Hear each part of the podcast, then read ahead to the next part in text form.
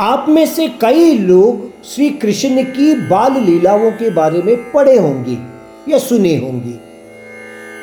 आपको मैं यशोदा और बाल कृष्ण के बीच घटी एक घटना के बारे में बताता हूँ। एक दिन श्री कृष्ण अपने दोस्तों के साथ खेल रहे थे। इस बीच एक बालक यशोदा के पास आकर बोला कि बाल कृष्ण मिट्टी खा रहा है। चिंताजनक और क्रोध भरित। यशोदा मैया श्री कृष्ण को बुलाया और पूछा कि, मिट्टी क्यों खा रहे हो? मुँह खोलो, मैं देखना चाहती हूँ। बाल कृष्ण भय प्रकट करते हुए धीरे धीरे मुँह खोला।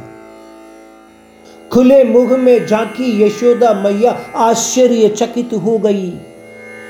वह मैया शायद सोच रही थी कि दूध, दही, मक्खन खाने वाला बाल कृष्ण का मुँह गुलाब की तरह कोमल और चिकना होगा। पर आग के गोले जैसा एकदम लाल और उसमें संपूर्ण ग्रह मंडल दिख रहा है। प्रकाशमय अनेक सूरज दिखाई दे रहे हैं। अनेक नदियाँ समुन्दर दिखाई देने लगी। वृंदावन को भी, उसमें रहने वाले सभी लोगों को और अपने आप को भी यशोदा मैया उसमें देख पा रही है। इसका मतलब यह हुआ कि उस परम धाम में ही यह समस्त ब्रह्मांड प्रकट होता है। कर्तव्य कर्म धर्म के अनुसार कुछ समय तक अपने आप में बरतता रहेगा। फिर नष्ट या अव्यक्त होता है।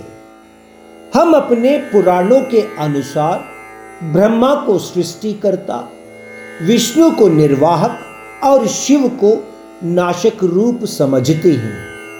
परंतु सत्य विषय यह है कि ब्रह्मा और शिवा का भी जन्म कारक विष्णु ही है। इसीलिए परमात्मा श्री कृष्ण हमें बार बार बता रहे हैं कि यह खुद ही सर्वव्यापी, सर्वेश्वर और सर्वांतरयामी है। यह ब्रह्मांड कभी उनसे अलग नहीं हो पाएगा। हम सभी लोग उनमें ही स्थित रहेंगे। बल्कि हम जो सोच रहे थे, वह असत्य विषय है कि हम में वह परमात्मा स्थित है।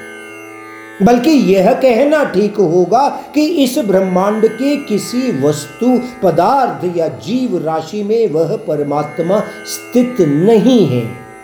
मतलब यह संपूर्ण ग्रह मंडल या जगत या विश्व उस परमात्मा में ही लिप्त है। जिस कारण हम सभी भी उस परमात्मा में ही लीन है, अर्जुन। इसीलिए हम यह समझ सकते हैं कि उस परमात्मा अंश रूप आत्मज्योति हमारे शरीर में है।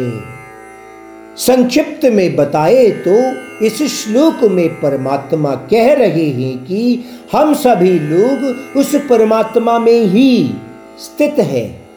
वह परंधाम हमारे शरीर में स्थित नहीं है।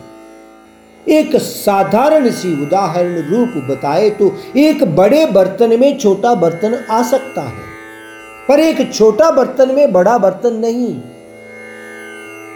सर्वांतरयामी परमात्मा सबसे बड़े हैं, श्रेष्ठ हैं, उत्तम हैं।